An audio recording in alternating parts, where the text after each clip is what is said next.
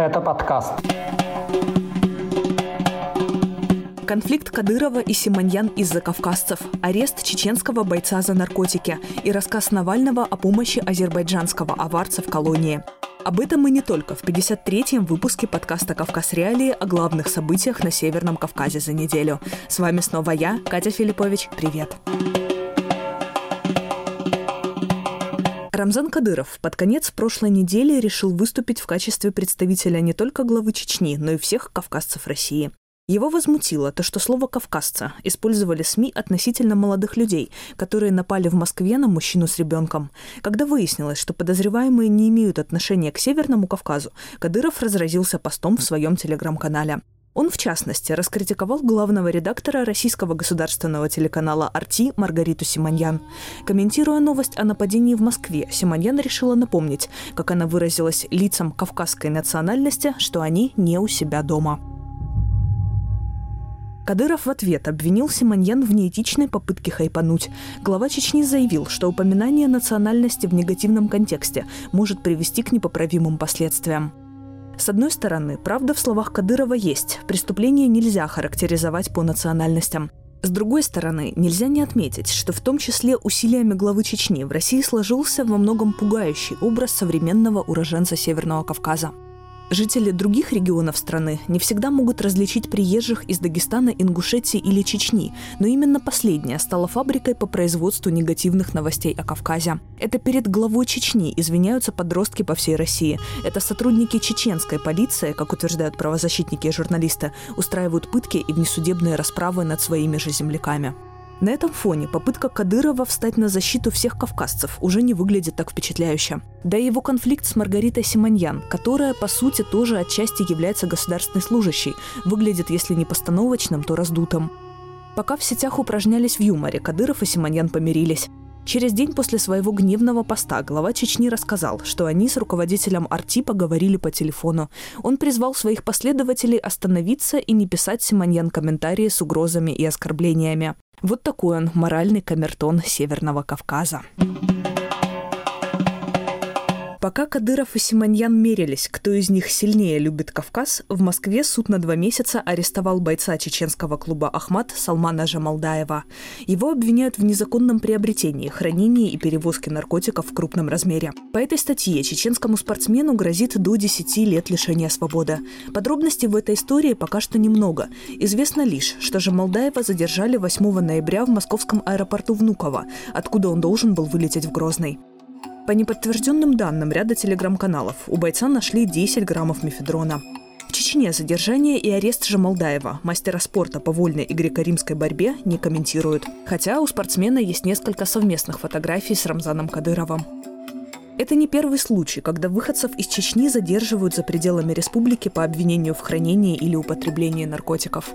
Буквально на прошлой неделе мы рассказывали о задержании в Санкт-Петербурге официального представителя Рамзана Кадырова в Северо-Западном федеральном округе. У него в автомобиле нашли 3 грамма наркотического психостимулятора. Перед этим в Москве был задержан бывший командир Грозненского полка «Север» Рахман Абдул-Кадиров. По данным СМИ, в его организме нашли сразу несколько наркотических веществ.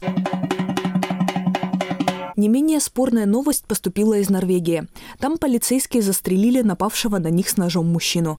Местные СМИ утверждают, что погибший – это 30-летний россиянин из Чечни, которого ранее уже судили в Осло за аналогичное преступление в 2019 году, и тогда его приговорили к обязательной медицинской помощи. Официального подтверждения информации о происхождении нападавшего пока нет. Полиция Норвегии его личность не раскрывает. Там лишь заявили, что знают этого человека из прошлого. На кадрах нападения виден мужчина с голым торсом и без обуви. Он держит в руках нож и выкрикивает «Аллаху Акбар». Когда полицейская машина сбивает мужчину, он пытается напасть на офицеров. После этого на видео слышны шесть выстрелов.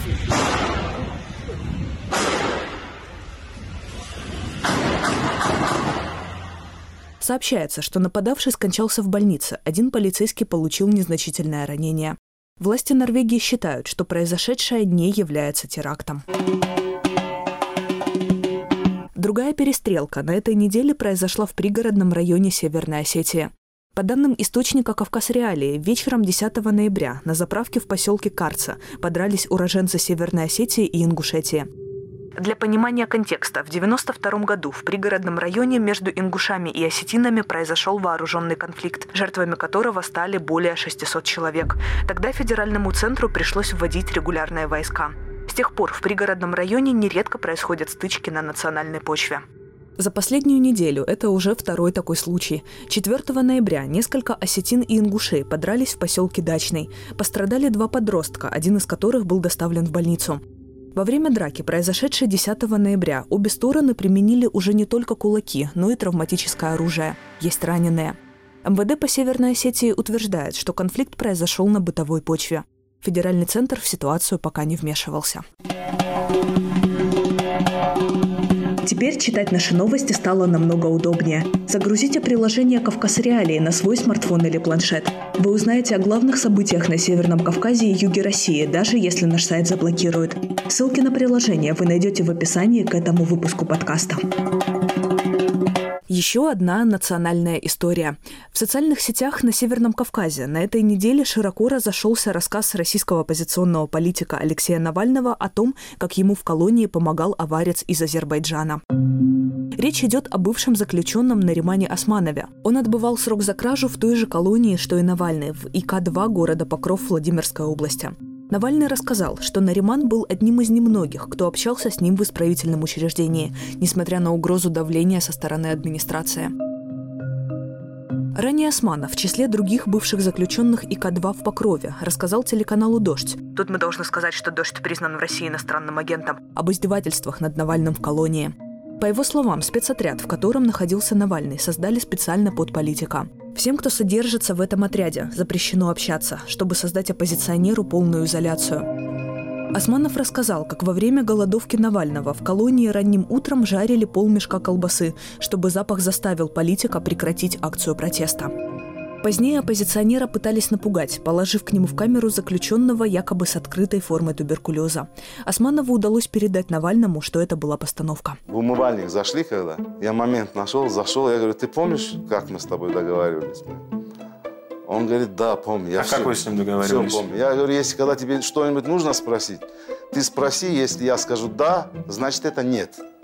Если нет, скажу, то восприми как да. Он мне говорит, Нариман, видишь, говорит, нам открытую форму туберкулеза, говорит, сейчас это. И, ну, человек не видел такие подлости, такие гадости. Тем более уже 15 день или 13 день голодает человек слабый, блин. И тут еще туберкулезник. Да, и он меня спрашивает, я ему говорю, да, Алексей, очень сильная форма туберкулеза, и потом потихоньку, потихоньку он тоже в себя пришел.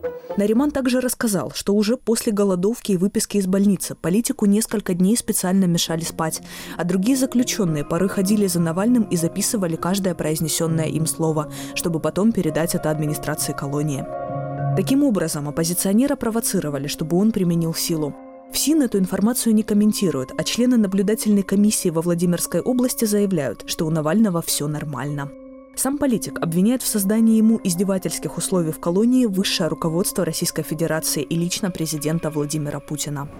А, гражданин, о котором вы сказали, находится в местах лишения свободы. Не самые лучшие условия, но он не один такой. Кроме него есть и другие люди, которые также нарушили российские законы. И мы никого не собираемся ставить в какие-то эксклюзивные условия. Кажется, после рассказа Навального о Наримане многие простили российскому политику его участие в русских маршах в начале десятых годов и высказывания в поддержку лозунга «Хватит кормить Кавказ» с тех же времен. Сам оппозиционер, обращаясь к Османову, назвал его братом. Нариман, в свою очередь, рассказал Дождю, что поддерживает Навального. Я его поддерживаю. Поддерживаю в том плане, чтобы не только во Владимирской области, а вообще, чтобы нигде вот такого беспредела, такого бардака не было. Потому что нету ни в каком законе прописано, чтобы э, в 21 веке люди должны э, жить как в концлагере. В Дагестане на неделе отказались возбуждать уголовное дело по факту нападения на убежище правозащитников в Махачкале и похищения оттуда чеченки Халимат Тарамовой, дочери одного из приближенных Рамзана Кадырова. Напомню, нападение на шелтер произошло еще 10 июня. В нем, по словам самих пострадавших, участвовали как чеченские, так и дагестанские силовики. Похищенную Халимат Тарамову вернули в Грозный, хотя до этого она сама на видео рассказывала, что покинула дом добровольно из-за насилия в семье. После нападения активистки кризисной группы «Марем», которые помогали Тарамовой, обратились с заявлением в полицию. Они потребовали возбудить уголовное дело по статьям о нарушении неприкосновенности жилища и превышении сотрудниками МВД должностных полномочий с применением насилия и спецсредств. Несмотря на опубликованную в интернете видеозапись произошедшего и свидетельства пострадавших, Управление Следственного комитета в Махачкале отказалось проводить расследование. В постановлении указано, что травмы, полученные тремя женщинами во время инцидента в шелтере, они якобы нанесли себе сами, когда, я цитирую, ложились на ступеньки и катались по лестницам вниз. Мне добавить к этому абсурду нечего. Вы слушали подкаст «Кавказ Реалии» о главных событиях на Северном Кавказе за неделю. Ставьте оценки и лайки этому выпуску, передавайте мне привет в комментариях и подписывайтесь на «Кавказ Реалии», чтобы быть в курсе. С вами была я, Катя Филиппович. Пока. Студия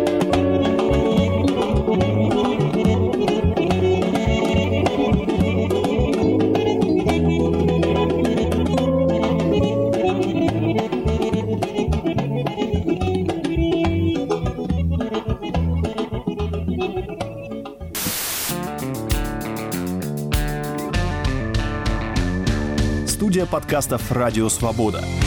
Человек имеет право. Время свободы. Американские вопросы. Кавказ подкаст. Атлас мира. Цитаты свободы. Скучно не будет. Слушай на всех подкаст-платформах. Просто надень наушники. Подкасты «Радио Свобода».